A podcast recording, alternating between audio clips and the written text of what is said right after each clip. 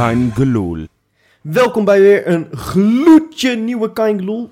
Deze keer zonder aftrap. Daarover later meer aan het eind van de podcast. Maar ik ga hem hoe dan ook niet in mijn eentje maken. Want ik zit hier met Rob Frikkie. en met Tim. Hallo. Ja, ja, ja. Ik wil even een disclaimertje plaatsen gelijk, als Oh, dat joh. even mag. Ja, mijn huiskamer deze keer. Of ja, keuken, tafel, eettafel. Living. Uh, Joopie is op vakantie. Ik heb een kind dat nogal wat hoest momenteel. Heeft hij denk ik voor mij geërfd van een paar weken geleden. Maar als je hem heel ver weg een keer hoort, ja, dat, dat, dat, dat kan. Ja, de, de deurtjes zijn dun en eh, nou ja, dan weten we dat. Ja, je moet weten dat Rob verder zijn kind negeert vanavond. Ja, ik negeer hem Ondanks volledig. Ik laat hem hoesten. liggen en eh, niet mijn probleem. Nee, precies. Zo is het ook. Jongens, voetbaltechnisch gezien was het een geweldig weekend natuurlijk. We hebben de koploper volledig weggevaagd. Want eh, dat, dat mogen we wel zo stellen, toch? Ja, man. Ja, ik, ik was echt van tevoren. had, had ik zoiets, ja, het kan alleen maar meevallen. Ik ben bang dat we eraf gaan. Want AZ is in topvorm en, en blijft toch, wat ik, wat, ik, wat ik van tevoren misschien niet had verwacht, blijft toch gewoon presteren. En wij doen het sowieso. Mhm. Wij, wij zijn in opbouw, nou bla bla bla, al die verhalen. Dus ik was van tevoren echt best wel benauwd. Ik denk, dit gaan we niet eh, zomaar redden. Als we het al gaan redden, als we een puntje pakken, deal. Had ik van tevoren eh, misschien wel voor getekend. Ja, insgelijks. Ja, toch? Eh, absoluut. Ehm, kijk, een, een Midtjylland thuis was natuurlijk weer een bevestiging dat het moeilijk lukt om echt door te drukken na een voorsprong. Ja. AZ zit in een flow, zoals ze dat tegenwoordig zeggen. Zeker. Hè?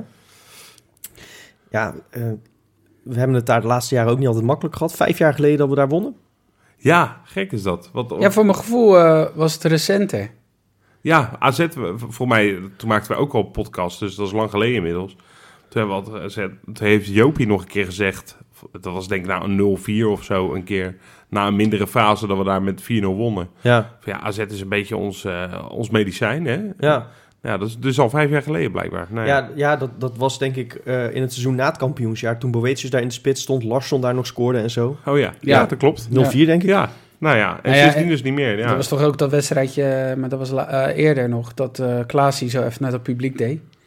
Eh, dat het publiek eh, een beetje ging schreeuwen naar hem, dat hij zo vier Oh vingers ja, opstak van, joh, Oh ja, kijk even, wie, houden. Ja. Ja, kijk ja. even wie ervoor staat. Ja. Dat Nou, is nu Ik, ik moet wel zeggen... dat hij aan de andere kant staat. Maar Ja, maar ik vond het wel sympathiek voor hem dat hij echt zijn best deed om niet te scoren na die bal van Rasmussen. Zo, zo, ja, ja, ja.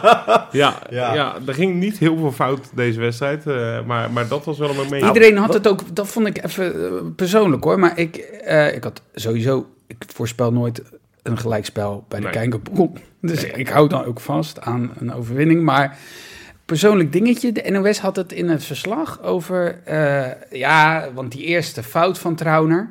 Dat, was, dat ging over die gele kaart die die pakte. Maar was Ja. dat nou, dat was toch geen overtreding überhaupt? Nou, Of, of in ieder geval, geen, ja, ja, weet je, en, en het feit is dat dan hij- al een fout? Want nou ja, dan, kijk, eh, als hij, nou, voor zijn doen wel. Ik denk dat, dat de maatstaf voor hem gewoon absurd is. Ik bedoel, ik denk dat, was het niet zijn tweede kaart in zijn Feyenoord-carrière? Ja, in de precies. Toch? ja. Hij, hij maakt dat soort inschattingsfoutjes nooit. En als je hem niet raakt, dan, dan heeft hij wel echt een vrije doortocht naar de goal natuurlijk. ja, precies. Eh, dus ik- de gele kaart wat mij betreft daar terecht. Ik denk dat Rasmussen overigens een paar minuten later ook aan geel ontsnapt. Bij eenzelfde soort Zeker. situatie waar uiteindelijk niet eens voor gefloten werd.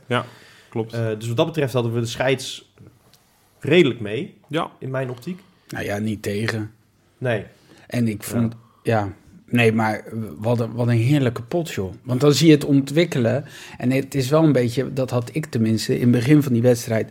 Dan zie je het zo ontvouwen en denk je, oké, oké. Nou, weet je, ik denk altijd Ja. in die eerste tien minuten zie je wel ongeveer van wat het gaat zijn. Maar ja, je weet ook met in je achterhoofd dat Feyenoord eh, natuurlijk dit seizoen nog niet één keer een hele wedstrijd een beetje constant heeft gepresteerd. Dus dat je ook gaat Nee, denken klopt. van, nee. goh, wat, wat betekent dit voor de rest van de wedstrijd? Dan komt Nee. een klote goal. ja, dat je- was ja, super. Dat, was je denkt, nee. Maar, maar vooral omdat Pe- ik... Pedersen, die lag daar wel makkelijk op de grond. Ik, heb het, ik, ik zat in het uitvak. Ik heb het Ja, uiteindelijk nee, ook niet meer op tv teruggezien, misschien een ander, eh, ander zicht. Ik vond Bijlo... Ja? Ik, ik, zag, ik hoorde iedereen over Trouwen en Pedersen, die natuurlijk... Met name Pedersen, want die stond dichtstbij uiteindelijk bij die... eh, die scoorde ook weer die Otkaart, toch? Ja, Die kopt hem eh, prima binnen, maar ehm, ja, dekt dus niet geweldig. Alleen ik vond eigenlijk de fout, ja, en dat doe ik niet omdat ik, dat ik wil dat Bijlo fouten maakt of dat ik graag maar gelijk wil halen. Want hij, Hij begint echt beter te keepen, Bijlo. Nou, hij had een paar reddingen. ja, precies. eh, de- de- waardoor je gewoon die drie punten pakt. Want Mm. dat was ofwel bij een achterstand, ofwel bij een 2-1 voorsprong... heeft hij, heeft hij echt ballen gepakt. Ja, zoals we hem weer kennen. 1 Ja. op 1. Precies. Ja, uiteindelijk die kopbal die, Die erin gaat, maar die buitenspel, buitenspel wordt ja. gegeven. Maar hoe die daar Geweldige die één één Ja, die eerste... mijn hemel. ja, ja. Ja, dus en, en alleen hier deed hij wel weer iets in mijn ogen heel geks. En voor mij vielen niet zo heel veel mensen dat op. Maar als je, net voor het moment dat die Hatsidiakos die voorzet geeft, zie je Bijlo ineens een stapje of vier richting zijn eerste paal zetten. Die stond redelijk in het midden van de goal. Oké. En ik dacht, ik ga naar de eerste paal toe. Maar het was zo'n rare moment om dat te doen. Omdat je wist, die gozer heeft een voorzet. ja, het was niet Vanaf zo die dat kant hij... kan je echt niet gaan schieten in de korte hoek. Nee, nee. Weet je, dat kan niet. Maar het kan ook en wel een hele... wel uit positie bij die kopbal. Toen, dat dat Ja. haalde hij niet meer om dat terug te komen. Ja, ook een hele nee, primitieve reactie zijn, hè? Dat je altijd denkt van, oh shit, ik ga naar Ja, de dat eerste zal. paal. En ik, ik snap wel, weet je, als er. Nou ja, misschien is die. Ik denk dat we daar langzaam afscheid van nemen. Misschien de- heeft hij niet de meest zekere periode achter de rug. Ja, Dat je dan dat soort dingen uit een soort. om je in te dekken gaat doen. Van nou ja, dan heb je in ieder geval. Ja, wel en het ik- hele seizoen bij, bij vooral inderdaad hoge ballen en diepe ballen... dat hij een beetje aarzelend is. Ja, Dat was dan, zoals je het nu omschrijft, denk ik... ja, daar heb je denk ik wel gelijk in. Ehm, maar hij, hij, hij wordt wel weer steeds meer zichzelf. ja gelukkig wel, man. Maar we Ja. kunnen Terwijl hier- Sillissen natuurlijk dit weekend niet vrij uitging. Pas weer niet echt de beste week achter de rug heeft. Nee, Pasveer heeft al meer goals wel- dan de afgelopen voor, zeven voor, jaar. Voor hem wel een lekkere opstap. ja, daardoor gingen ze ook bij Studio Voetbal natuurlijk over Mark Vlekken hebben. Ja, Maar, Begreep jij dat? nee, tuurlijk niet. Maar even, we Ik zag kunnen de natuurlijk... over ja, ja, nou, de keepersrol, eh, dat zal wel... En toen dacht ik, ja, nu komt Bijlo. ja. Nee, Nee, dat zou die van Vrijburg, die er voor Nee, joh, bij maar 5 je, weet, je, weet hoe dat, je weet hoe dat programma in elkaar zit. Laten we het vooral niet te Nee, lang over dit moment hebben. De rest van de wedstrijd, jongens. Oh, Nou, potverdorie. Ja, En, en toch, hè, het, het gekke is, ik heb me pas, nou eigenlijk pas vanavond gerealiseerd dat het best wel goed was. Ja, ja, ik Maar ook. dat komt omdat wij. Eh, ik, ik heb die hele wedstrijd niet beseft dat wij tegen een ploeg speelden die bovenaan stond. Ik had het idee van ja, kijk, weet je, je kunt ook wel eens tegen AZ spelen dat ze middenmotortje zijn. Ja, Eh, zeker. en ik, ik had echt het idee dat we, dat we tegen een Heerenveen-achtig ploegje speelden. ja. Die gewoon een beetje een off-day hadden. En, en, en niet het onderste uit de kan wilden halen. Maar dat, dat had niet te maken met dat AZ nou die wedstrijd niet wou winnen hoor. Nee, We stonden best wel goed. En, en ik denk dat dat stiekem ook wel te maken heeft. Hansko linksback, Rasmussen centraal achterin. ik ja, vind die dat toch- zekerheid is fijn hoor. En, en dan Geertruida ervoor op het middenveld. Ik vond Geertruida verschrikkelijk spelen overigens. Aan de bal was het niet te doen. Vond je dat donderdag of, of, of tegen AZ? Allebei. Ik vond hem, ik vond hem Ik tegen AZ wel beter hoor. Beter dan tegen Micheland. Ja. Maar het is aan de bal... Het, het is niet zijn plek. Maar ik, Hij kan, hij kan daarin groeien. Hij is nog jong. En, en het is, het- hij heeft er natuurlijk in de jeugd wel eens gespeeld. Maar dan speelde hij vaak als een van de twee controleurs. Hè, met Ja, Burger naast ja, zich. ja. Maar het, ja, het is natuurlijk niet een spelversneller of een spelverdeler... zoals we die gewend waren de afgelopen jaren. Maar, Ehm, maar wat het wel doet, is defensieve zekerheid inbouwen. Ja. En ik vind Rasmussen Trouwner een net iets stabieler duo. Ik vind Lopez op, op linksback net iets minder zeker dan Hansko. eens? Dit, dit staat lekkerder. En, en Timber speelde niet zijn beste pot. ehm, maar dat, als die gewoon lekker naar voren kan gaan, is dat ook niet zo'n ramp. Want dan voegt hij toch best wel veel toe. Ja. ja, zeker. En ik, ik, ik vond de rechterkant, uh, Pedersen tot, nu toe ook donderdag, echt slecht. En, en nou, ja, de rechterkant is een beetje zorgkindje. Terwijl bij AZ juist de linkerkant... ja, dat ja, is, dat een, is eh, een groot succesverhaal tot nu toe met die Kerkers en eh Carlsen. Ah, ik vind die Kerkers wel een waanzinnige speler hoor. ja, Maar weet je wat maar zo... we hebben ze echt niet gezien Maar, in die eh, wedstrijd. En dat is wel... En dat heeft denk ik met Simanski op rechts eh, te maken. Want daar begon hij natuurlijk een beetje op papier. Kwam heel vaak naar binnen. Liet nou, zich inzakken Nou, ook. Kerkers vaak, eh, moest dan vaak mee. Nou, dat was ideaal. Ja, dat, dat, dat, dat- er stonden nog geen twee minuten op de klok of hij had al een goal kunnen maken natuurlijk, Simanski. Ja, zeker. Nou ja, het ding Ja. was, je hebt wel zo'n wedstrijd dat je daarna zit te kijken. Want ik snap jou, Freek, dat je dat, je dat, dat ziet en denkt...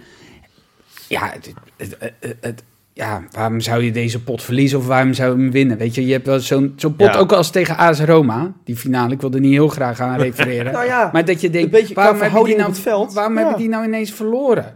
Maar dat is omdat ze het heel slim hebben neergezet. Want dit vond ik eigenlijk... Feyenoord heeft natuurlijk onder slot niet zo'n heel fijn track record in, in, eh, in de toppers. Nee, nee. Dus dit vond ik echt van slot om die Reinders en die Dani de Wit... wat ik echt een irritant eh, goede speler vind Ja. bij hen. En met nadruk op irritant. Eh, en, en die Carlson gewoon totaal geneutraliseerd. Ja, maar Ja. Daar, heeft, daar heeft Geertruida er ook wel aan bijgedragen. Absoluut. Nee, maar ik ben echt wel fan van Geertruida in die zin dat als hij gewoon...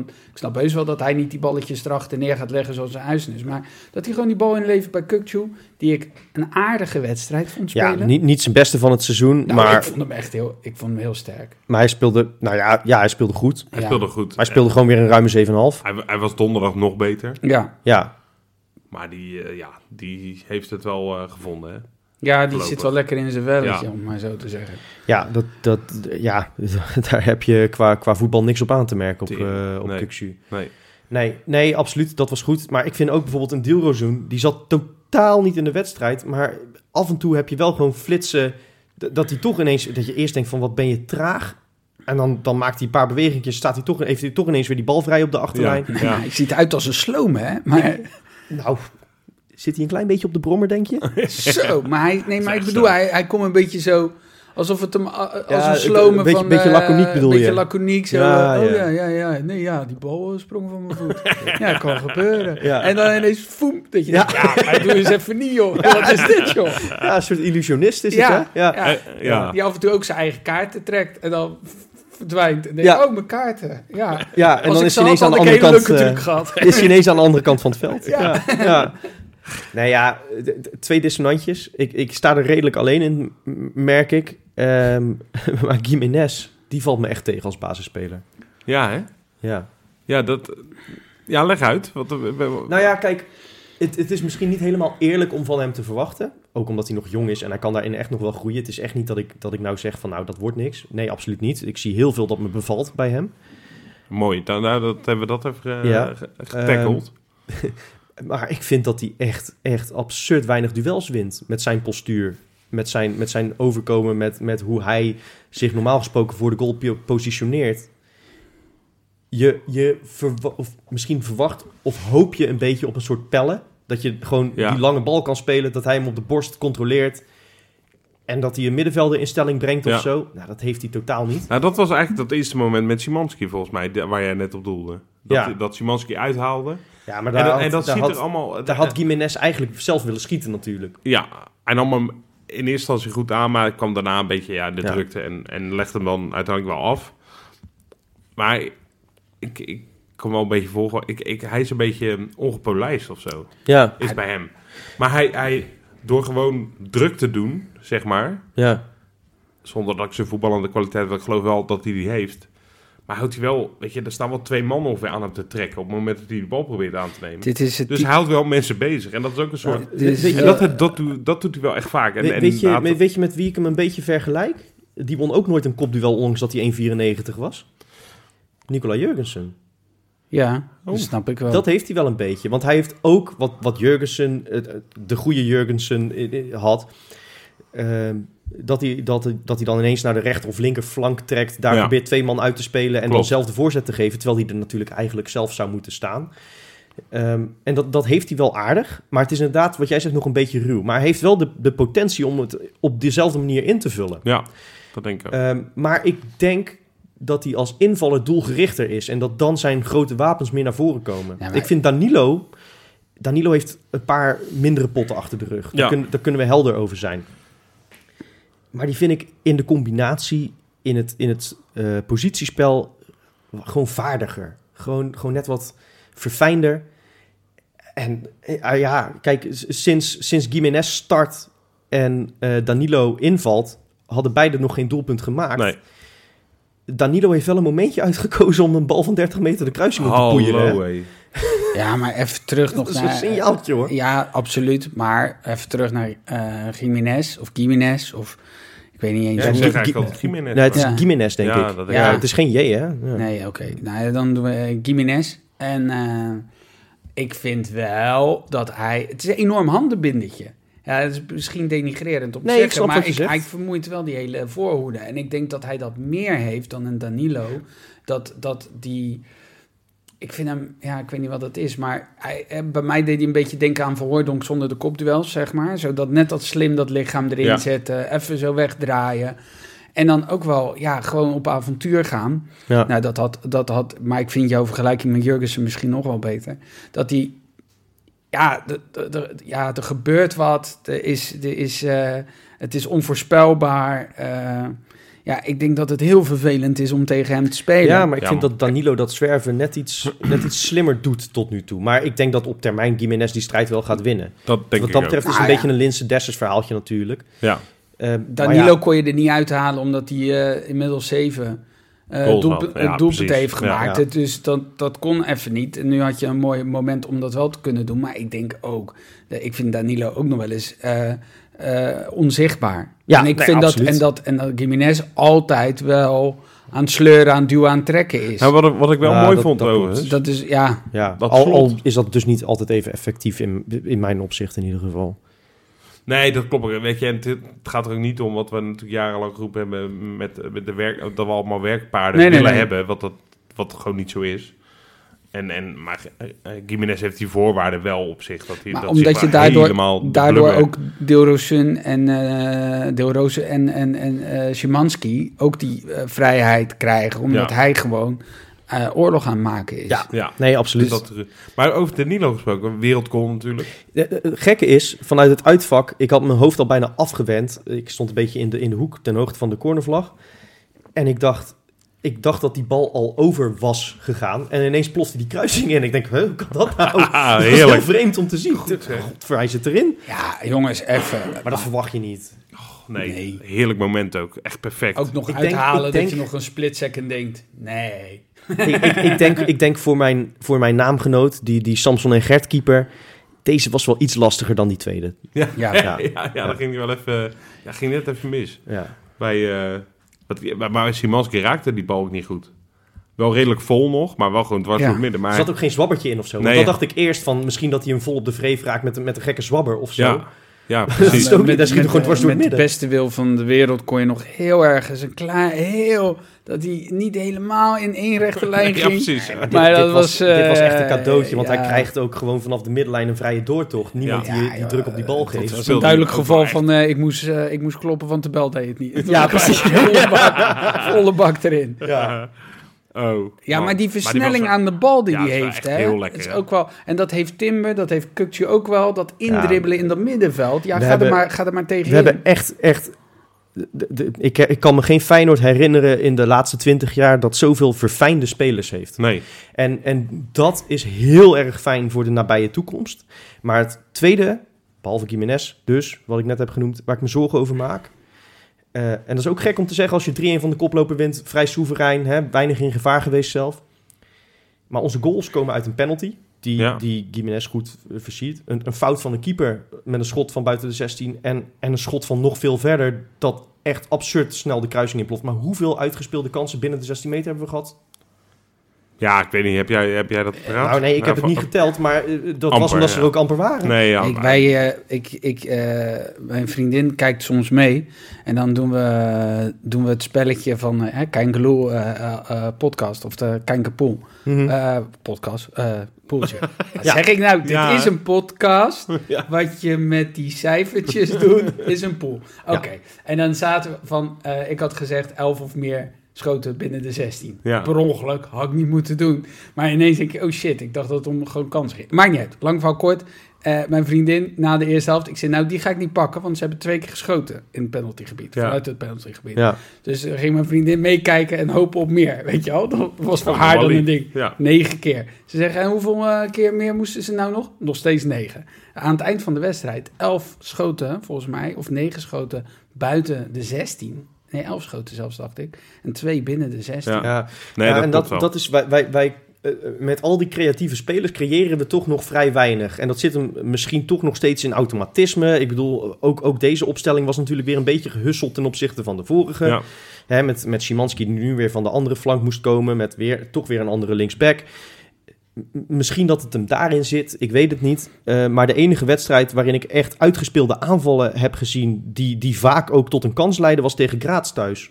Maar, Ja, nou ja, klopt. Michieland vond ik eigenlijk ook. Daar, daar, ik vond bij Graz was er ook nog een paar keer zo'n schot dat je dacht, zo aangeraakt schot. Wat, Ja, oh ja, nee, dat ze erin vliegen. maar ik bedoel, je handbaks nee, had nee, natuurlijk ook gewoon die klopt. hattrick moeten Nee, volmaken. klopt. Ja, je hebt natuurlijk ook echt staan tikken in die 16 daar. Ja. Je hebt gelijk. Je Nee, hebt maar, gelijk. maar, maar volgens mij net een beetje...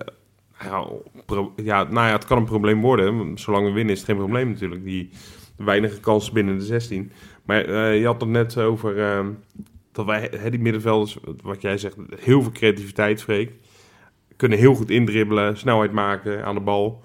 Maar op een gegeven moment sta je dan aan het randje 16 en dan vaak daar begint heel vaak combinatie bij ons. Ja. Ja, En dan is het super druk natuurlijk. Nou, en, en, en wat, wat je dan merkt, is dat de flanken gewoon nog niet, Nee, nog precies. niet goed genoeg Nee. zijn. Ja. Dat Dilrosun er niet in zit, dat Simanski toch net iets meer een middenvelder is. Dat, dat ja, ook weet je, Wollemark komt erin, is vrij onzichtbaar. Jaan Baks is natuurlijk een speler die niet in de kleine ruimte het verschil maakt, Nee. maar die, die toch net iets meer ruimte nodig heeft. Ja. Zeker als hij vanaf rechts moet komen. Ja, eigenlijk, we, we hebben het heel vaak over het gemis van Uisnes gehad. Maar om echt de volgende stap te zetten, heb je gewoon de nieuwe Sinisterra nodig. Sinisterra nodig. Ja. Ja. maar is het niet ook zo dat voorgaande jaren, dat was bij mij op het vak en in mijn omgeving wel eens het verwijt, schiet nou, schiet nou, schiet nou. Ja, maar wordt- dat, riepen wordt- ze nooit als El Amadi aan de bal was, nee, denk nee, ik. nee, dat weet ik. Niet schieten, Ja, niet schieten. ja, ja, precies. Maar nu wordt er wel meer, ik heb het gevoel dat er meer vanuit die tweede lijn wordt geschoten met spelers die dat ook Ja, kijk, dat is een, dat is een kunnen. wapen. Maar dat is wel een wapen dat, dat niet... Het, het, het- dat is niet je voorkeurswapen. Nee, expected goals zijn wat minder als je van ja, afstand kijk, dat, schiet. dat, dat is iets dat, dat kun je proberen als het op een andere manier niet lukt. En dan is het prettig als je een paar spelers hebt die dat goed kunnen. Maar als jij structureel makkelijk eh, verdedigende ploegen wil kunnen vers- verslaan, dan moet je echt veel meer tot, tot kansen binnen de 11 meter komen. En Ja, dat... dat- ontbreekt er echt nog aan dit seizoen bij Ja, Feyenoord. je had inderdaad de Stoem Gras als een goed voorbeeld. eh daarvoor had je Sparta volgens mij.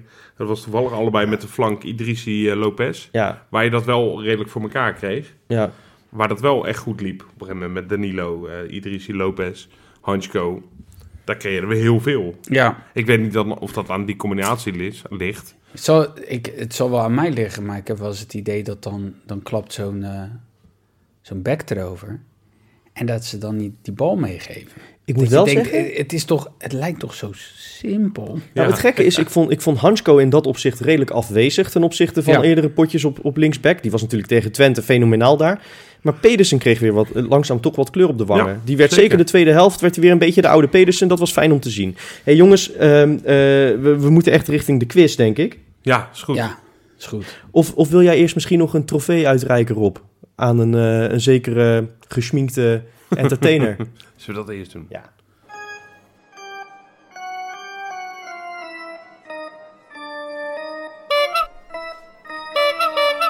De clown van de week. Ja, jongens, jullie weten, ik eh, ben van de cijfertjes. Ja, wel. Formaties, dit- ditjes en datjes. En daar heb je één enorme legend in, eh, die natuurlijk met cijfers kan goochelen. Ja, En dat is Atemos. Maar ja, Ja. dit keer... Ja, ja, hij begint een beetje onzin uit te kramen. Hij heeft, hij, heeft, hij heeft een rubriekje, ik geloof in het AD. En dit keer had hij voorspeld wat hij eerder al had gedaan. Na Stoem Gras. Leuk hoor, tiki-taka Feyenoord tegen Stoem. Maar eh, zondag krijgt PSV. Nou ja, toen kreeg hij helaas wel een beetje gelijk. ja, Hè, terwijl we toen natuurlijk op wolken zaten. Ja, en dit keer dacht hij, ja, dat, dat Feyenoord kan ik goed nu gebruiken om me gelijk te halen. Want de vorige keer pakte dat ook goed uit. En die eh, zei even, ja, ja, sorry Feyenoord, maar jullie moeten zondag tegen AZ. Oftewel, het sprookje houdt hier wel op. Ja, AZ staat er zondag weer hoor. Sorry Feyenoord. Ja. AZ, ja. dat was het, ja. Mm. Ja, en, en ik... Ah, fijn dat hij nog even sorry zegt. Ja, precies. Ja, hij voelde zich blijkbaar rot erover. Nee, ik, ik vind het wel lekker om dan even ons gelijk nu te halen. Bij zo'n Atenbos, ja, ik weet niet of het hem iets kan schelen hoor. Eh, maar Haat als je luistert, pikkenbaas. Pikwaas, Aatje. Hè? Lekker tellen, volgende keer. maar eh, ja, de- deze, deze drie puntjes waren toch voor Feyenoord. Ja, maar voor Atemos hebben we nog wel een troostprijs, want Want? hij is de clown van de week. Ja, nee, ja, precies. Ja, ja, ja. Nou, eh Aad, dus van harte gefeliciteerd. Mooi. En ik, ik sluit niet uit dat hij vaker eh, Nee, hier uh, komt. En ik hoop eigenlijk er nu komt, er dat komt het een soort... banketletter jouw kant Die, op. die rode fopneus komt naar je toe. Ja. ja. Precies, precies. Ja. Een pakketlet. Lekker. Freekie? Ja, eh, quizje. Gaan we het natuurlijk aan het eind van de podcast weer over hebben. Jullie mogen er in de tussentijd over nadenken. Het doet thuis ook vooral mee. Je kunt er niks mee winnen, maar het is wel lekker om je even je gedachten mee bezig te houden. Ehm, de drie doelpuntenmakers Ja. afgelopen zondag. Kuksu, Szymanski en Danilo. Kijk, van Kuksu weten we intussen al een tijdje. Dat is de Turks topscorer aller tijden van Feyenoord. Ja. Eh, dat is ook niet zo lastig, want hij heeft er 25 gemaakt. Weten jullie wat, wie nummer 2 is? Eh, ik denk, eh, hoe heet die, die eh, zo snel scoorde. Ik kom even niet op zijn naam. Nee, die heeft er maar eentje gemaakt. Ja, nou, ik weet niet hoeveel. Oh, wacht, Sahin. Nee, Nee. Oh. nee Kazim Richards maakte er 14. Oh ja, oh ja, ja. die Jeetje, Turks. Ja. Eh, dus met afstand. Hè? Ja, en da- daar ja. komen er nog heel veel bij, zeker als hij de pingels blijft nemen. Maar Danilo en Szymanski hebben iets leuks gemeen. Die zijn namelijk van hun nationaliteit in het rood-wit allebei momenteel de nummer 3. Oeh. Oh. Dus zij moeten allebei nog twee Feyenoorders met hun nationaliteit passeren om de ja, topscorer van hun land in Feyenoord shirt te worden. Ja. En de vraag is, wie moeten ze nog passeren? Oh, Moeten we alle, alle vier, zeg maar... Ja, dus voor Danilo zijn dat er twee Oeh. en voor Szymanski zijn dat er twee. Dus Oh, eh, dat je- je hebt- je- dan kun je er samen denk ik wel uitkomen, toch? Ja, waar Lewandowski heeft nooit bij Feyenoord gevoetbald. Lewandowski? heeft niet veel gespeeld Nee, nee, in de nee. tijd dat Nee, hij... is ja, waar. Daar is sprake van geweest, maar ja, nooit gebeurd. Ja, deze week werd ook bekend dat Feyenoord een maximumprijs gaat instellen voor de uitkaarten. Ja, geweldig gebaar of niet, we gaan erover in debat. Maar eerst, Rob, over uitwedstrijden gesproken. Ja. Jongen, jongen. Op bezoek in andere stadions. Ja, hè? Dan ja. kom je al heel snel uit bij... De Bakens. Bakens in de vette. Ja, ik heb de eer om deze eh, heerlijke rubriek van eh, Jopie over te nemen. En ik mag van Jopie zeggen, het was een heerlijk weekje. Oh, fijn. Zoals Jopie betaamt, zegt hij dan altijd, we moeten heel veel mensen teleurstellen. Nou, ga ik Onder bij deze wie, ook even onder doen. wie 20 deze 20 Precies. namen? Christian Simon tevreden, Erasmus, Cyril Dessers scoorde weer met zijn eh ja. Scoorde, scoorde voor het eerst, geloof ik, hè? In de Ja. Serie A tegen Napoli. Ja, maar de- hij heeft daarna, ik weet niet meer tegen wie ze moesten, het werd 2-2 uit bij, eh, pff, ja, ben het alweer even kwijt. Scoorde hij ook weer. O- ook Dus zo'n hij, is lekker Ja. bezig, maar dus hij staat er gewoon niet in. Ja, dat is bizar. Dan weet je, dit was een goede week. Danny Buis zit er ook niet in, denk ik. Nee, nee, ja, hij- die is ontslagen bij Mechelen, hè? Ja, Zonde, kort. Ja. kort, krachtig. Nummer Lekker. drie. Trots. Op drie. Onze kleine tovenaar, hè? tenminste, zo werd hij wel een beetje gebracht. Liam Kelly, jongens. Oh, De Doe eerste Iniesta. ja. Eerste in eerste. Weten we nog waar hij speelt tegenwoordig? Oxford United. Ja, dat was zo. Hmm. Nee? Eh, eh, poeh, eh, ja, god. eh, eh, Bij eh, zijn moeder in de woonkamer. Daar is alles groot. Ja. eh, eh, de King William Pub FC of zo. Nou ja, het scheelt niet veel. Ja. Rochdale, eh, nou, eh, onderaan bungelend in de League 2. Die nam ik altijd bij je Championship Manager. Of bij Rochdale. je voetbalmanager, Rochdale. Ja. Kocht je dan ook Liam Kelly? Nee, dat vond ik echt een min voor Rochdale. Had je wel moeten doen. Want hij schoot na een kwartier. Ja, Ja. echt ja, schitterend binnen. Eh, tegen AFC Borough. Eigenlijk nog nooit van gehoord. Sorry, ik ga je toch onderbreken hoor. Wat Maar dan? ik, ik heb dit al vaker tegen Johan gezegd. Maar deze gast die speelt op het 28ste niveau van Engeland. En Mhm. je haalt iemand uit de bakens die, die een goal heeft gemaakt in de Serie A. Daar moeten we toch een klein beetje gewicht aan gaan hangen hoor. Ja, ja, goed. Maar, maar, maar dit, dit had ook wel gewicht.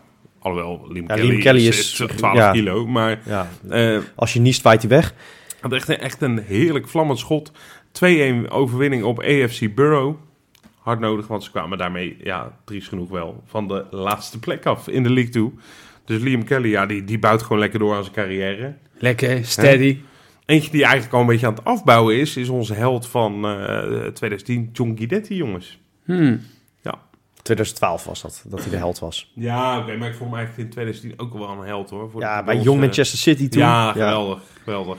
Nee, is op zich lekker bezig daar hoor, bij eh, eh, AIK. Ze staan vijfde daar zo, dat, dat is oké. Moest tegen Djurgardens, dat is de nummer twee van de competitie. Had al een keer gescoord in de week daarvoor.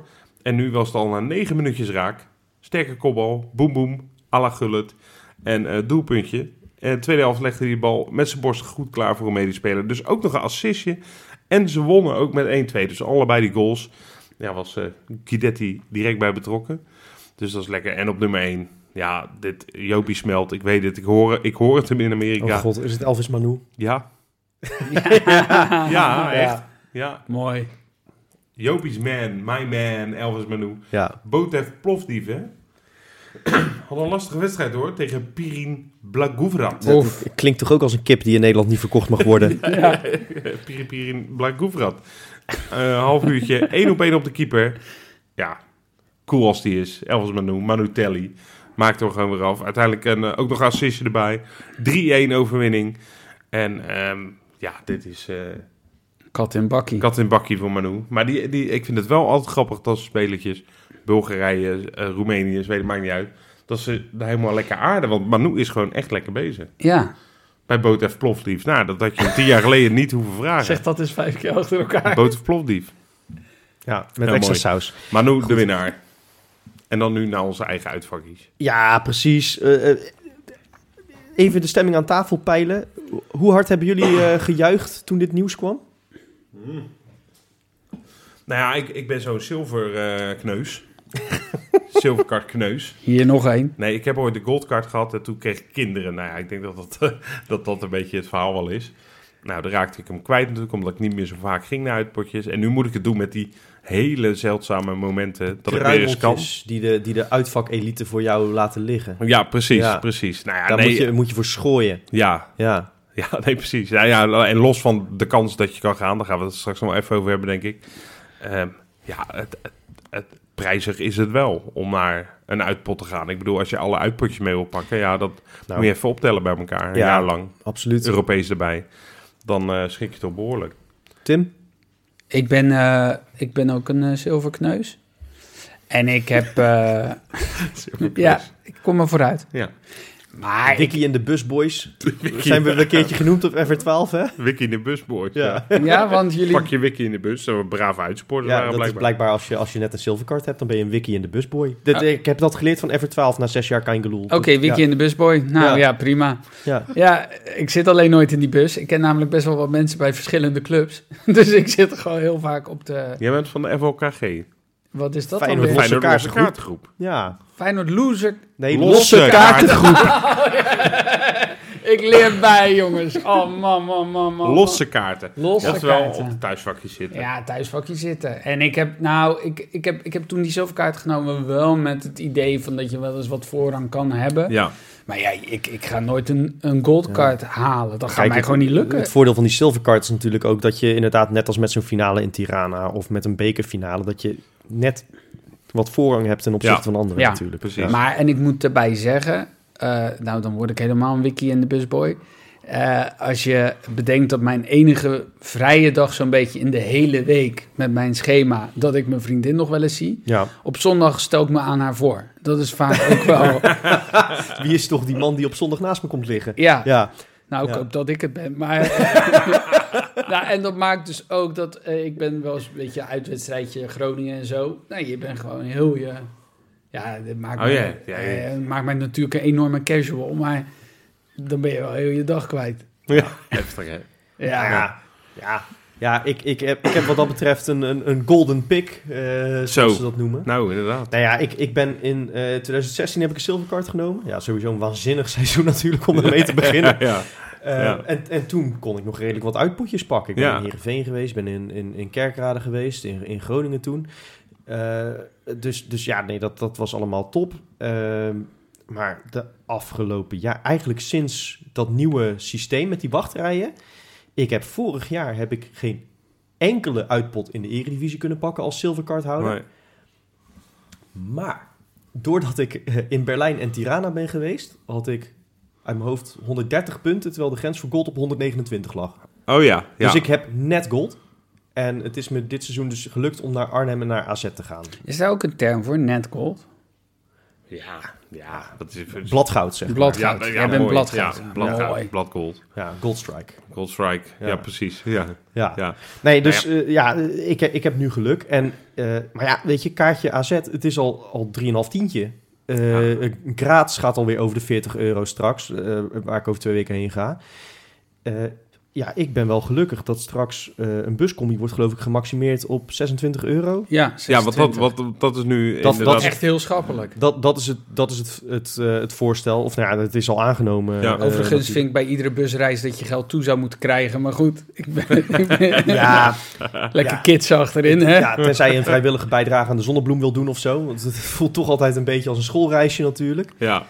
Ehm, Nee, maar ik vind het wel klasse hoor, dat Feyenoord Nou ja, dit doet. kijk, het, het, het, het, het, het gekke is natuurlijk... volgens mij is dit bij heel veel clubs al jaren gangbaar. Ja. Dat, dat de club een deel van die kosten Ja. voor de rekening ha- neemt om het betaalbaar te houden, omdat het gewoon duur is. Eh, en omdat je juist wil dat iedere supporter de kans krijgt om naar uitwedstrijden te gaan. Precies.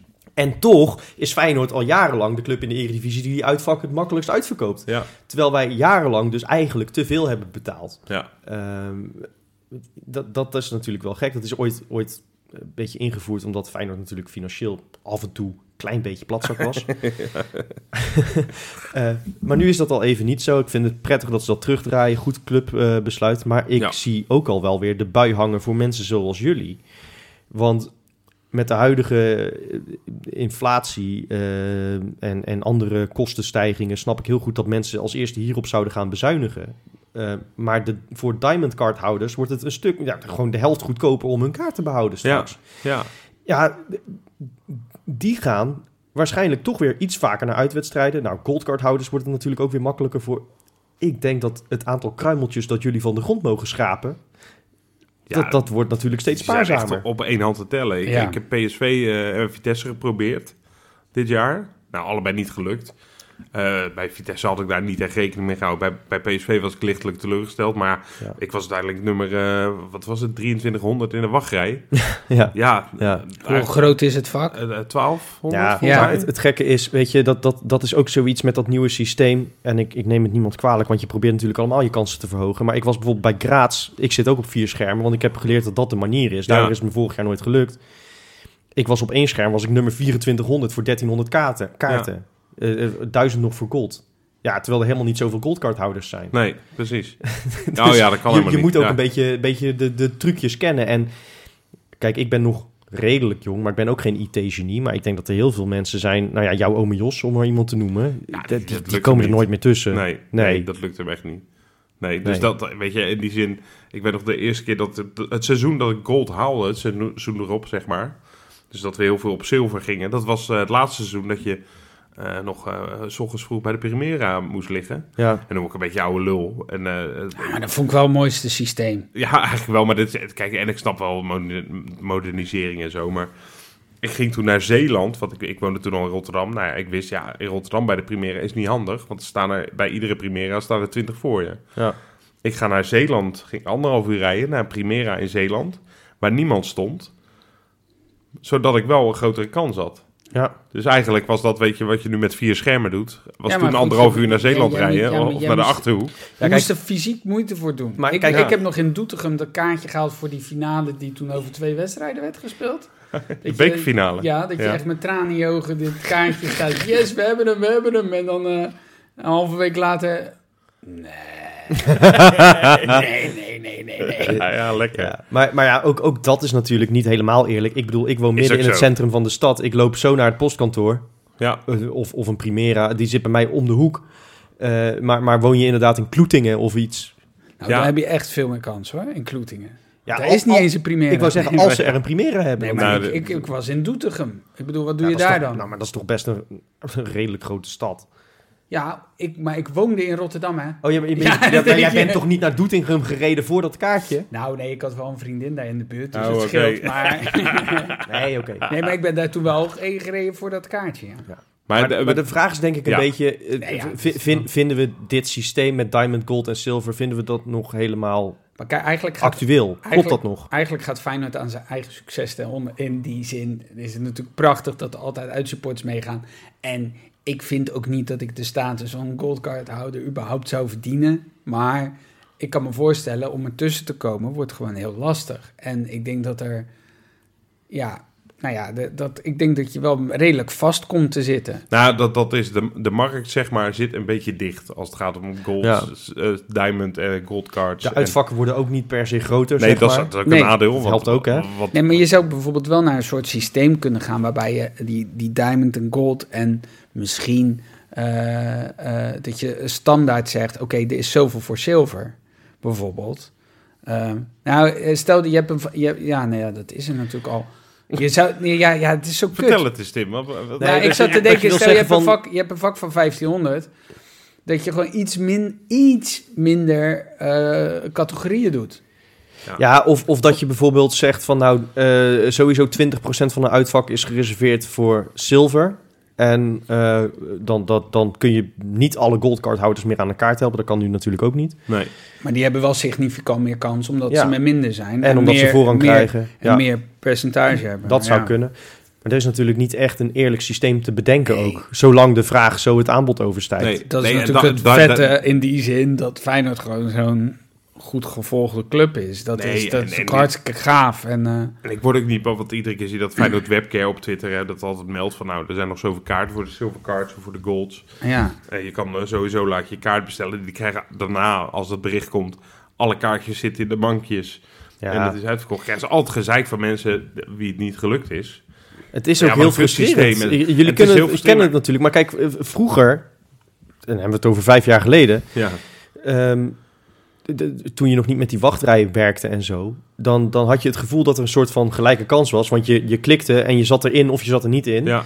Eh, en, en je had je kaartje. En het is me toen eh, nou ja, de, de vier, vijf keer in een seizoen gelukt met een, met een Ja, silver card. Terwijl ik bedoel, in een kampioensjaar was de vraag denk ik ook redelijk groot. ja precies. Ehm, en, en nu zie je natuurlijk op je schermpje al in één oogopslag, ja, het gaat niet lukken. Nee, Ehm, precies. en wat dan ook nog vaak is, is dan kom je uiteindelijk toch in dat aankoopscherm. Dan wil je die, dan kun je een kaartje selecteren, probeer het in je winkelmandje te doen. Gaat niet meer. Ja, dat zijn allemaal van die kleine teleurstelletjes. Zeg maar. Het is een psychologisch iets die zich opstapelen. En je denkt, ja, het is gewoon... Ik word er gewoon bijgenaaid. Weet je wat dat het- niet per se zo is. Dat had ik ook met die kaarten voor Tirana. Dat je op een gegeven moment had ik het gevoel dat ik dacht, ik had hier iets anders moeten doen. Dus je, je hebt het gevoel dat je controle hebt, maar die heb je helemaal niet. Nee, dus in de zin nee. van, dit ligt aan mij. Weet je wel, ik heb verkeerd geklikt of zo. Ja. Ja. Ik had dit natuurlijk moeten doen, of ik had het zo moeten doen. Maar er zit zoveel stress op dan. Nou ja, je maar ja, kijk, weet je, het, het, het, het verschil is wel... eh, De, de jaren hiervoor is het me met een silvercard rustig... Ja, ik heb... Nou ja, anders kom ik ook niet aan een goldcard. Ik heb Precies, gemiddeld iets van, van ja. meer dan 40 punten gemiddeld per jaar of zo. Ja. Maar vorig jaar geen enkele eredivisiepot is het me gelukt. Zelfs toen het nergens meer over ging. Ik, ik weet niet meer welke het was. Fortuna uit, geloof ik. Zelfs die kwam ik niet tussen met, met zilver. Nee.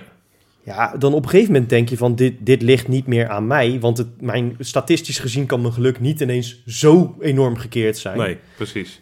dat, Nee. dat zal wel aan een systeem liggen. Ja. ja, en dus de vraag, moet je dat eh, gaan heroverwegen langzamerhand? Want hebben natuurlijk al heel lang dat gold of diamond, gold en zilver. Nou, Systeem. la- laten, we, laten we even een stap terugzetten. Is het terecht dat er zo'n zo'n rangschikking is? Nou ja, kijk, ik, ik- Moet je niet gewoon elk uitvak gewoon in de verkoop gooien voor uitkaarthouders? Punt.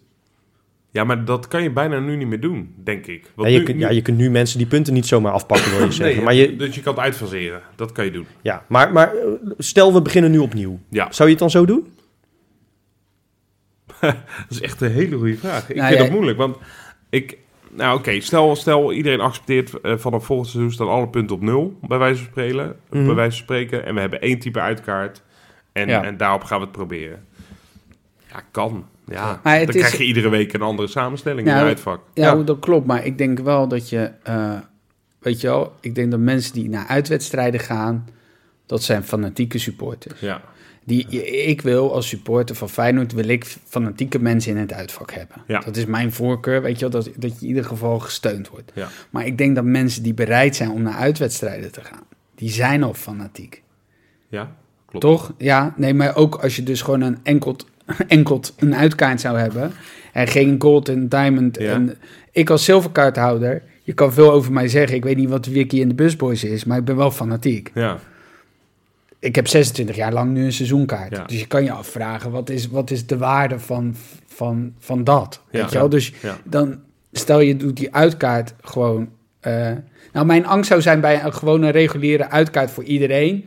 Dat dan minder fanatieke mensen in dat Het gaan komen. proberen. Nou, Dus ik ben nog hardop aan het denken. Is, hè, is het niet ook dat, ik dat Feyenoord er gewoon dat een dat beetje zicht op die groepen wil hebben, die altijd in die uitvakken Mm, zitten? Ja, dat kan ook.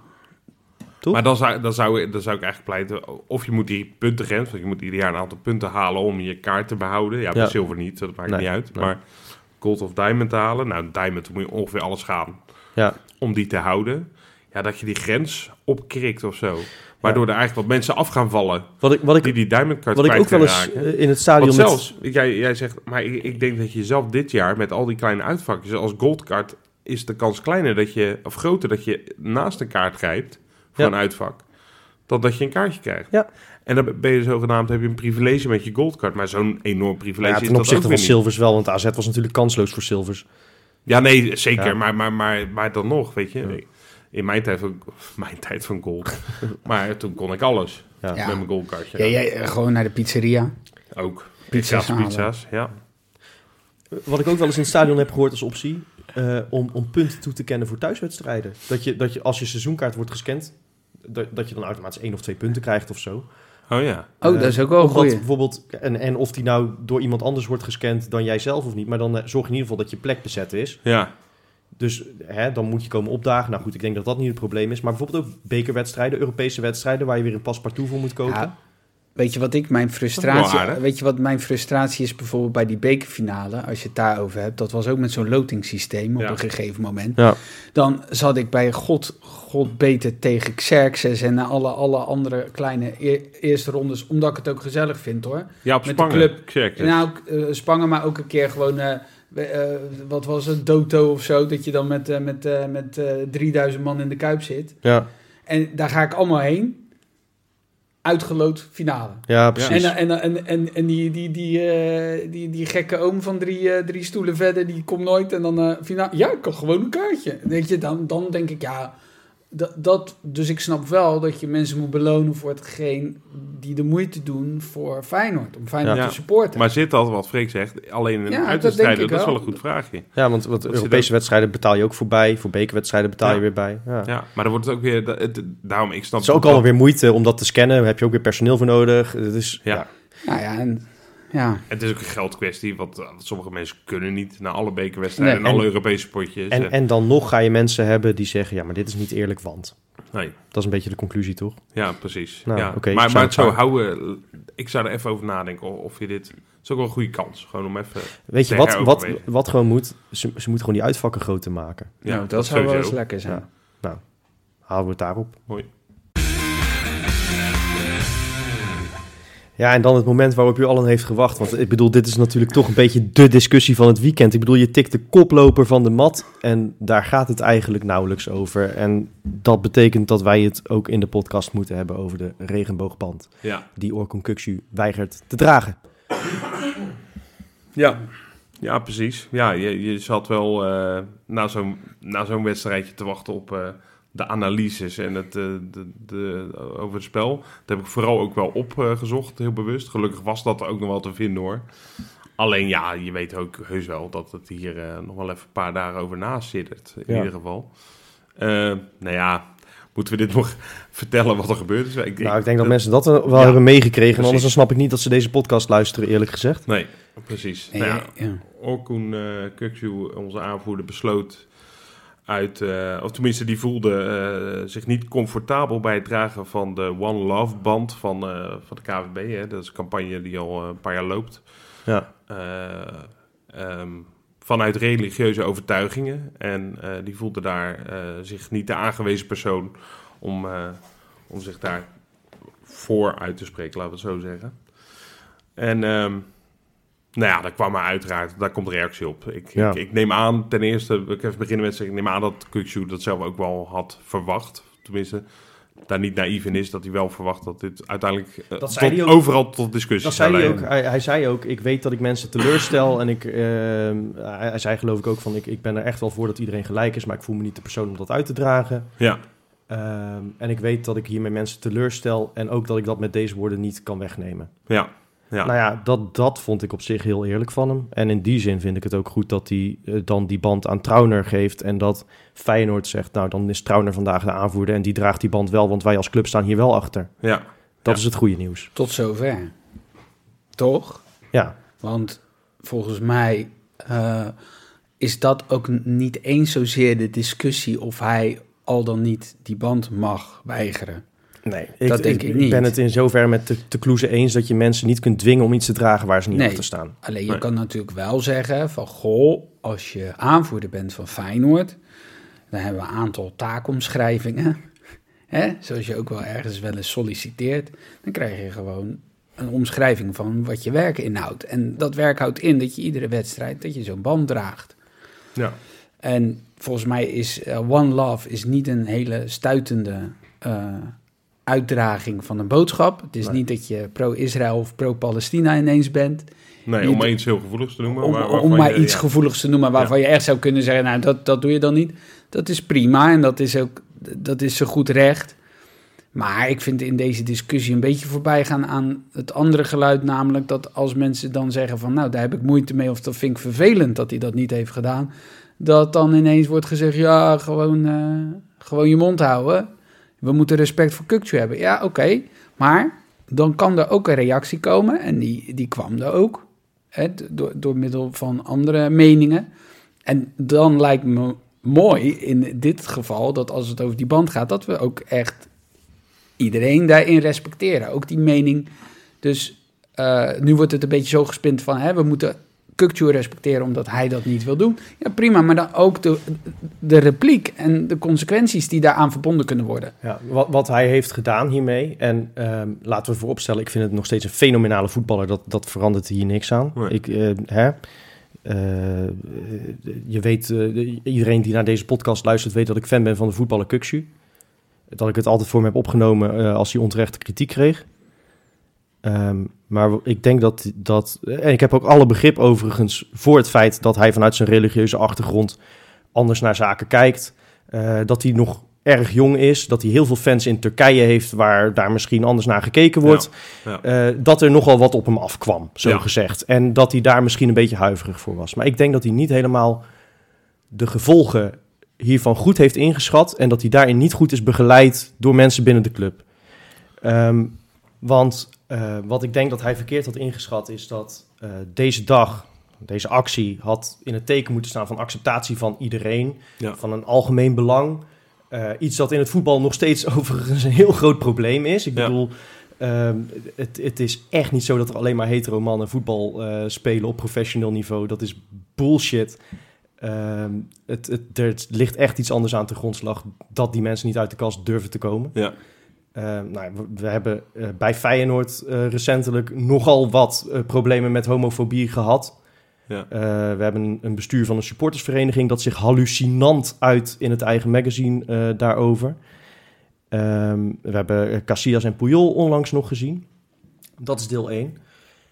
En een, een vrij onschuldig statement wat, wat Tim zegt. Dat dat puur had moeten gaan over... Goh, voetbal is van iedereen, ongeacht wie je bent.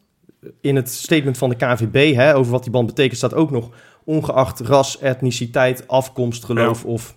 Hè? Dus het is ook niet alleen maar... Het is niet alleen maar LHBTI, maar ik kan me voorstellen dat daar de nadruk wel een beetje op ligt. Want Ja. dat, dat is een zeer actueel probleem, juist ook bij Feyenoord. Ja. En een dag die daarom had moeten draaien, een actie die daarom had moeten draaien, draait nu om ook een Kuksu. Ja. En ik kan me niet voorstellen Nou, dat dat zijn bedoeling Maar is het wrange is natuurlijk dat hij letterlijk zegt in zijn verklaring: Ik wil geen uithangbord zijn. Hij is hiermee dus een uithangbord geworden. Ja, ja. Ja, Juist. maar voor, voor iets heel anders. Ja, Van deze discussie. En van iets anders. eh, waarvan ik niet denk dat hij per se uithangbord zou moeten willen zijn. Nee. Nee. En ik denk dat je dus gewoon kan zeggen. Eh, dat je best de discussie mag vo- voeren, moet hij dan nog aanvoerder blijven? Als je zegt Ja. wat de maatschappelijke, eh, maatschappelijk werk van Feyenoord, hè, die, die, die doen heel veel goede dingen in de Ja, samenleving. Wat, wat zijn de grondwaarden van Feyenoord die een aanvoerder, die toch ambassadeur is, rolmodel voor, voor Ja. iedereen die iets met de club te maken heeft, op alle posters staat, ja, die moet dat uitdragen. Wat zijn dan de grondwaarden van Feyenoord? Ja, en, daar, en, daar, en dat, dat hoort dus wat ik zeg bij je werkomschrijving. Jij kan ook morgen naar je werk gaan, Rob. Ja. En zeggen, ik ga voortaan, eh, als ik om negen uur moet beginnen, dan zeg je tegen je baas, ik ga voortaan om vijf over negen beginnen. Ja. Staat je helemaal vrij, hè? Kun je gewoon doen. Vraag is wel of je baas er blij mee gaat zijn. Die gaat op een gegeven moment daar consequenties aan verbinden. Ja. Ik zeg niet dat het moet gebeuren, hè? Ik zeg alleen dat we in ieder geval de discussie moeten kunnen voeren. Is hij dan nog eh, een aangewezen aanvoerder? Nou, Nou, wat mij betreft heeft dat wel een knauw gekregen. Want hij heeft hiermee... eh, eh, kijk, ik ga niemand uitleggen hoe je een vrome moslim moet zijn. Wat weet ik daar nou van? Ja. Hè? Dus eh, daar wil ik echt van wegblijven. En, en zijn persoonlijke bezwaar, dat, dat, ja, dat moet van hem zijn. Maar als leider gaat jouw verantwoordelijkheid verder dan je eigen principes. ja. Ik, ik heb een voorbeeld van een, een, een wethouder van landbouw en natuur... Die, die tegen een varkensboer zei, ik ben vegetariër, dus ik kom niet bij jou op bezoek. Ja, boeien. Het, het is je werk om, Ja. om ook voor die mensen wethouder te zijn. Ja. Daarvoor ben je gekozen. Ja. En ik weet wel dat, dat eh, een aanvoerder niet democratisch gekozen wordt door alle supporters. Maar je bent wel een uithangbord van de club. Een boegbeeld voor iedereen. Ja. En eh, met deze actie heb je een hoop mensen die heel goed een steuntje in de rug hadden kunnen gebruiken, wel laten vallen. En nogmaals, ik ben ervan overtuigd dat dat niet zijn intentie is geweest. Nee. Ik, ik respecteer ook het feit dat hij naar zichzelf heeft gekeken en gedacht: ik ben niet het geschikte uithangbord hiervoor. Misschien moet iemand anders dat doen. Is dat, is dat dan ergens nog wel een soort van... eh, Vind je dat ergens ook nog een soort van sterk dat hij dat denkt? Van Ja. ik ga dat niet doen? Ja, Ja. en ik val hem daar ook niet op aan. Want Nee. weet je, ik heb ook altijd staan juichen voor, voor vrome christenen als Christian Gian, eh, Stefan de Vrij. Ook mensen met wie ik ongetwijfeld andere waarden over het leven deel. Ja, Hè? Dat, dat, dat doet er niet toe, want je bent voor Feyenoord en dat deel je en je juicht voor dezelfde club. Maar Ja. als aanvoerder bij zoiets, in deze brede context, je kunt niet shoppen in leiderschap. nee. In leiderschap moet je verder kijken dan je eigen principes, je persoonlijke ongemak slikken en zeggen: ik, ben, ik sta er nu voor iedereen die ik vertegenwoordig. Ja. En niet voor dat selecte groepje of specifiek voor dat selecte groepje niet. nee. Tenzij, dat- tenzij dat groepje degene is die, de, hè, die zich tegen inclusie keert. Ja, Want ja, nogmaals, dan hebben we het over de grondwaarden van Feyenoord. En Feyenoord staat achter die actie. ja. Ja, Dus eh, ja, de- de- wat mij betreft is, is dit een aanvoerder onwaardig. ja. ja En ik, ik trek de vergelijking, eh, Tim zegt het terecht met, met werknemer. Ik, ik trek de vergelijking met, met de eh, discussie die rondom weigerambtenaren speelde. ik denk een jaar of 10, 15 geleden. Ja. Ehm, Nederland heeft in 2001 het homohuwelijk erkend, hè? Ja. De, de, het huwelijk opengesteld. Ehm, en er waren heel veel, eh, vooral in, in protestants-christelijke gemeenten, waren er nog mensen eh, die ambtenaar van de burgerlijke stand waren, die daar principieel bezwaar tegen Ja. hadden. En die geen homohuwelijken wilden sluiten. Nou, dat was best wel. Daar speelde ook een fundamenteel bezwaar waar, waar twee rechten botsen. Ja. En waarvan ik me goed kan voorstellen van als jij werkte daar op het moment dat je nog geen homohuwelijken hoefde te sluiten, dat je, dat je daar een soort uitzonderingspositie in, in krijgt. Hè? eh, de- dat is niet waarvoor je getekend hebt, Nee, letterlijk precies, gezegd. ja. Ehm, maar op het moment dat jij na 2001 ambtenaar van de burgerlijke stand wordt en je zegt, nou, je bent een vertegenwoordiger van de overheid Ja. op dat moment, en je zegt, ja, maar die mensen ga ik niet eh, vertegenwoordigen. Die ga ik eh, niet eh, eh, accepteren, Ja. want daar komt het op neer. Ja, dan, dan voldoe je dus niet aan de taakomschrijving. We hebben met z'n allen in dit land besloten dat dit een grondrecht is. Dat je ongeacht je seksuele geaardheid er mag zijn. Ja. Sterker nog, Ja. ik heb toevallig maandag een babstraining gehad. Want ik wil, ik wil graag buitengewoon ambtenaar van de burgerlijke stand worden. Je overtreedt de wet. Want je, je vertegenwoordigt de wet. Je bent Ja. de ambtenaar in dienst. Ja. Je, je vertegenwoordigt de wet. En de wet schrijft voor dat iedereen gelijk is. Ja. Ja. Ja. Nou ja, en, en, en Kuxu heeft op het moment dat hij aanvoerder van Feyenoord eh, eh, wordt, heeft zich gecommitteerd aan alles dat daarbij hoort. Ja. De KNVB heeft een heel duidelijk missiestatement hierover. De UEFA heeft zelfs een heel duidelijk missiestatement hierover. Van Feyenoord weet ik het niet, maar duidelijk steunen ze deze actie al Ja. jaren. Ja. Hij Dus is er al jaren wist- ook. Ieder jaar is er weer een moment dat Ja, die band en, hij, is- hij is nu breder getrokken. Ja. Ja. De One Love, dat gaat inderdaad over, over eh, religie, ras, eh, eh, geaardheid, alles. Ja. Genderidentiteit ook. Ja, Ja. Om, om, maar vooral in mijn ogen, zeg maar, tenminste hoe ik het, hoe ik het de- op maandagavond was dat eh, programma van eh, op Nederland 1 met eh, de- die talkshow met Sophie en eh Galit. Ja. En daar zat eh, iemand van de KNVB, dat ging hierover uiteraard, want overal ging het erover. En eh, overigens gaf hij een soort van communicatiefout toe, dat vond ik ook wel weer opmerkelijk.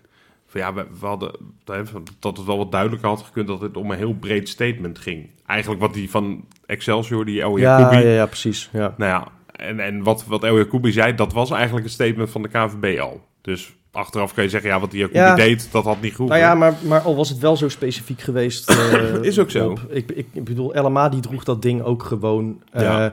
Goram Kasja kreeg er in zijn thuisland als aanvoerder van Vitesse Ja. eh, en Georgië heel veel kritiek op. En, en zei, ja, dit is hoe het is in Nederland. En ik vertegenwoordig alle Vitesse supporters. Ja, nee, je had de laatste en dat, dat net iets anders, maar dat, dat, dat gaat natuurlijk een beetje misschien eh, dezelfde kant op over vrouwenrechten in Iran met eh Jan ja, Hanbaks. Ja, weet je... Die zich daar wel heel erg over uitspreekt. Ook, Maar ook, ik, ook daarvoor, eh, weet je, kijk, nogmaals, ik ga niemand vertellen hoe die zijn geloof Nee. moet inkleuren, want, want dat is heel persoonlijk. Maar het is persoonlijk. En, en wat ik, ik ken wel ook heel veel voorbeelden van mensen die ook in hun geloof zeggen: naast de liefde is de eerste wet. Ja, En als je, als je daar al de grens trekt, dat, Ja. dat vind ik wel erg. ja maar, Maar, ja, maar ik, nogmaals, ik, denk niet dat, dat, dat Kuxu eh, al die implicaties van tevoren had. Nee, helemaal niet. En, ingeschat. da- en dat vind ik ook een beetje het, het, trieste van deze situatie is dat dat, eh, dat, eh, dat, dat Feyenoord een beetje verliest, dat Kuksje ook een beetje verliest. En dat hij dat ook allemaal niet bewust zo... Nee. En dat vind ik moeilijk, weet je. Dat, je had het net al over zijn leeftijd. Hij is, hij is natuurlijk nog maar 21. Ja, hij is net, een, net twee maanden aanvoerder. Ja, hij is net twee maanden aanvoerder. eh, eh, Wat de- ik hem tot nu wat ik hem echt Turks fantastisch vind, vond en vind doen. Het is zo, ja, het is zo sneu, want je hebt eigenlijk joh, pikkenbaas, had gewoon even die band omgedaan. Niks aan het handje. Ja, Dan ja. was je er vanaf geweest. En het gaat er niet, weet je... eh, Maar het is ook wel weer erg dat hij dat persoonlijk ongemak voelt, waarvan ik niet zeker weet, is dat nou persoonlijk ongemak of is het angst voor reacties Ja, uit je eigen omgeving? wordt het Nou ja, van ik- buitenaf opgelegd. ik Ook- denk ook dat dat er het werd is. de suggestie gelegd dat, dat, gewekt dat, dat zijn basisplaats bij Turkije misschien eh, eh, moeilijker zou worden. Ik, Ja. ik weet niet hoe dat is. Ik, ik Nee, heb maar geen ik idee, kan me maar voorstellen dat dat, je- dat in je hoofd omgaat. En dat, dat vind ik wel, weet je, dat is wel, dat is toch kloten dat je daarover na moet denken. Terwijl het, het is, als je het heel simpel uit wil- wilt leggen, is deze het dragen van deze band, is, en dan in Kuxus geval, van, weet je, vanuit mijn religie, eh, is het niet de bedoeling, zeg maar, dat een man met een man, een vrouw met een vrouw, wat dan ook, eh, samen zijn, maar Kijk, gewoon een man en vrouw. niemand dwingt hem om met een man te trouwen natuurlijk. Maar ik accepteer dat andere mensen dat wel. Dat dat in andere Ja. culturen wel eh, normaal is. Dat dat Precies. hier, waar ik voetbal, dat dat wel gebruikelijk is. Maar ik ben Want je hoeft het helemaal... Het gaat er niet om dat we allemaal ergens voor of tegen zijn. Het gaat erom dat je accepteert dat mensen Kijk, ik heb... anders in het leven staan, anders denken, anders, anders eh, willen zijn dan, dan ik, dan Kukshu. Weet je, dat vind ik ook het fijne aan een stadionbezoekje. Dat het allemaal niet uitmaakt. Nee, dat ik je... accepteer... Dat zou niet uit moeten maken. Het zou niet. Nee, maar ja, ja, voor mij maakt het dus in principe niet uit. Ik vind het lekker dat ik daarheen kom om, om voor Feyenoord te zijn met z'n allen, met 45.000 hele verschillende mensen. Weet je? Ja, waar, wat- waar ik dagelijks even misschien mee zou botsen, omdat ik, omdat ik andere waarden heb. Maar dat maakt niet uit. En ik accepteer dat jij andere waarden hebt. Ja. Maar als Kukju, dat weet je, ik, en hij, hij zegt in het statement ook, ik accepteer dat, maar inderdaad, Ja. dan kom ik een beetje bij jou, Kijk, Tim. Had dan dat bandje, om het even onerbiedig te noemen, had dat bandje dan gewoon omgedaan, joh. Ja, als ik, weet je, toen ik 21 was, had ik hier waarschijnlijk ook anders eh, eh, in gehandeld. Ja, Dat, dat, dat weet je, het, ik, ik neem dat, die factor ook echt wel mee. ja. En, en, ehm, maar het is wel zo dat er al heel lang een krachtig statement van Feyenoord uitblijft in een sluimerend probleem. En eh, wat Tim terecht zegt, hij had een boegbeeld kunnen zijn voor heel veel mensen die, eh, nou ja, bijvoorbeeld ook LHBTI-moslims die er ook gewoon zijn. Maar, maar om te beginnen gewoon om te zeggen, joh, ik ben er voor alle Feyenoorders. Eh, en nu, en dat is echt, daar ben ik van overtuigd, niet zijn bedoeling geweest. Maar hij is een soort ja, posterboy geworden voor een, een, een stroming die natuurlijk al, wat is het, een jaar, anderhalf jaar eh LHBTI'ers bij Feyenoord het leven zuur probeert te maken. Die Ja. met, met eh, regenboogvlaggen in de brand steekt, die eh, sportscholen in de brand steekt, eh, het COC beklad, eh, stickers uitdeelt, homofobe liedjes zingt in Arnhem, minuten achter elkaar. En het meest het meest cynische is, en je kunt het natuurlijk nooit 100% hard maken, maar we hebben het hier over een jongen van de eigen jeugdopleiding. Ik geloof op zijn 21ste al 150 wedstrijden voor Feyenoord 1. Zoveel prachtige eh, doelpunten gemaakt, belangrijke goals gemaakt, een Europese finale gehaald, aanvoerder geworden. En ik heb hem nog nooit zo massaal toegezongen horen worden als zondag in het uitvak voordat de warming-up begon. En dat was echt niet omdat hij donderdag zo fenomenaal was. En ik denk dat. Kukshu en Feyenoord dat niet hebben ingezien. Dat ze nu een rolmodel hebben gecreëerd voor een stroming die de kop ingedrukt moet worden.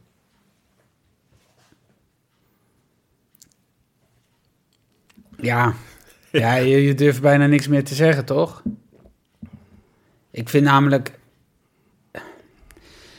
Nou, ik, ik zag gisteren, zie ik een verhaal over tolerantie. En dat wilde ik nog wel zeggen. Ja. Dat ik, en dat sluit ook wel aan op hetgeen... Kijk, je hoort dan, we moeten tolerant zijn. En je moet respect hebben. En dat zijn een beetje holle frasen aan het worden. En tolerantie wordt wel eens vergeten dat als je tolerant bent, dan moet je alles maar accepteren van de ander. Ongeacht wat die ander doet. Dat is wel een beetje zo. Maar volgens mij, mijn moeder zei altijd: Tim, tolerantie, dat is niet dat jij, als je bijvoorbeeld een Turkse buurman hebt, dat je al, alsmaar Turks gaat eten. En dan zeg je, zeg, kijk eens hoe tolerant ik ben, want je geniet van dat eten. maar stel nou dat die Turkse buurman, je vindt het goor ruiken. En je denkt, "Ugh, dat, ik vind helemaal niks, dat eten. En dat je toch tegen die buurman zegt, maar jij moet wel je eten gewoon kunnen maken. En ik woon ernaast. En dat heb ik maar te accepteren. Ik denk dat dat echt tolerantie is. Dat je dus niet, en dat is niet met de ondertoon van, oh, kijk mij eens goed zijn. Maar dat is met de ondertoon van, jij hebt jouw dingen. Ik kan me daar niks bij voorstellen. Ik heb daar helemaal niks mee. Maar dat laat ik in zijn waarde. En ik had gedacht dat als hij die band om had gedaan, dan was je echt tolerant geweest. Ja, dat had niks hoeven te zeggen over zijn eigen persoonlijke Nee. opvattingen. Nee. Dat had alleen gezegd, maakt niet uit wat mijn opvattingen zijn of die van jullie, maar we kunnen samen Feyenoorders zijn. Dat was een statement voor eenheid geweest. Ja. En ik hoop dat hij daarvan, eh, ja, dat, dat hij er een les uit trekt, dat Ja, Feyenoord hier een les uit trekt. Dat Maar gun ik hem ook oprecht wel, want ik, ik, ik wil... me- ik, En ik volgens mij... jongen niet zoveel kwalijk. Nee, dat is het. Hè? Echt niet. Ja. Dat even maar ook ik, maar ik, ik, ik vind wel, als aanvoerder heb je een andere functie. En ik weet niet... Nou ja, ik vind de vraag die, die, die Tim opwerkt, opwerpt eh, terecht. Eh, ik weet niet of je, of je aanvoerder kunt zijn als je eh, probeert te shoppen in dat leiderschap. Van dan, dan ben ik wel aanvoerder, dan niet. Weet je, volgende week moet er een statement worden gemaakt. noem maar iets, omdat Erdogan besluit Poetin te steunen. Ja, en dan, dan ik noem maar iets Mhm. geks, hè. D- Dit is misschien heel, heel ver gezocht. Maar dan kun je niet zeggen, ja, dan ben ik morgen trouwens ook weer even geen aanvoerder. Dat, dat, is, dat is niet wat leiderschap is. Eh, dat, dat ben ik met je eens. En ik, ik, ergens gun ik hem ook nog wel... Of dat dan nu gelijk is, weet je wel. De kans dat hij wel gewoon... Het is... Ik denk dat het een proces is voor hem ook. Ja, Weet je wel, en dit was op zijn, op zijn jonge leeftijd... een van de jongste aanvoerders van de Eredivisie. Is dit een dingetje ge- geworden. Ehm, en ik hoop dat hij er... eh, en ik denk het ook, dat hij er best wel wat van leert. en ik hoop de, de, de staf En, en, die de vooral club eromheen ook. en, ja. en zijn begeleiding ook Ja. snapt... ehm, dat, dat als aanvoerder van een van de grootste clubs van Nederland... jouw woorden meer gewicht in de schaal leggen dan alleen ik vind dit. Dan van mij, bijvoorbeeld. Ja, Ja, dat gaat verder dan dat. is zo. Goed. Zijn Kijk we- de pool. Ja, ja, ja, Tim. Ja, ik Oh, heb een item. ja, eindelijk een. Ik moet, eh, Je ik, mag. ik moet dingen voorlezen die... eh, ja, dit is Dat- even een harde schakel wat dat betreft. ja, ja, maar ja. we hebben het, eh, het moeilijkste voor het laatst bewaard, maar gelukkig sluiten we gezellig af. Kijk, Nou, Jo- kijk Jopie is meester in de bruggetjes, maar die had hier ook niet een fatsoenlijk bruggetje Nee, ja, uitgesmeten. maar hoor. ik denk dat de gemeente Rotterdam hel- hem wel kan aanstellen straks voor die nieuwe stadsbrug. Precies. Ja. Tim, Hij is de brug. de floor is yours, jongen. Ik we weet- noemen hem straks ook de... Is dit een brug? ik lach hier te hard om. Oké, even kijken. Lekker. Hidde 89. Ja, hij begint ook gewoon meteen met, met degene die de hoogste aantal punten had. Tegen Micheland thuis. Ja, hij gaat niet heel de ranglijst opnoemen, Tim. Nee, dat was Hidde 89. Hoogste aantal punten. Oh, ik Vier- wou zeggen. 24 tegen Micheland thuis. Was overigens de wedstrijd waarin gemiddeld het slechtste werd gescoord van het gehele seizoen. Ja, verbaas me niet. voorlopig. Nee, Nee. ik had 9 punten. Ja. Oh, lekker. Ja, ja, ik had even uitgepakt. Tegen AZ uit, wie denk je? FC Freerk. Ja, dat dacht ik al. Ja, hè? Ja. Ja, die zit altijd kort bij. Nee, maar even serieus, die heeft gewoon 31 punten gehaald. Oh, dat is heel veel. Van de 35. Dat is absurd veel, ja. Zoals hier staat, netjes.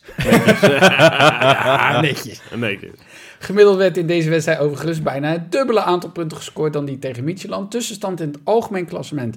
Daan Schot op 1. ja. Altijd, altijd met 3 beginnen, vind ik, maar goed. Voorsprong van 12 punten op Martijn Bako. En 14 punten voor op de nummer 3. En ik, en ik quote, Nee. ja hier, op de nummer 3. Jawel, the greatness himself. Oh, wat eng. Jopie wat ach, eng, wat eng, wat eng dit.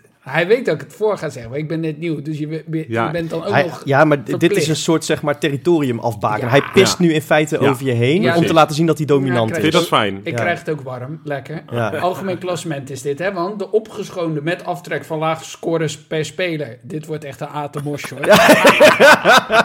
de opgeschoonde, periodewinnaar, dat is wel zo. Periodewinnaar, dus dan gaat de laagste score ervan af. Ja, dat klopt.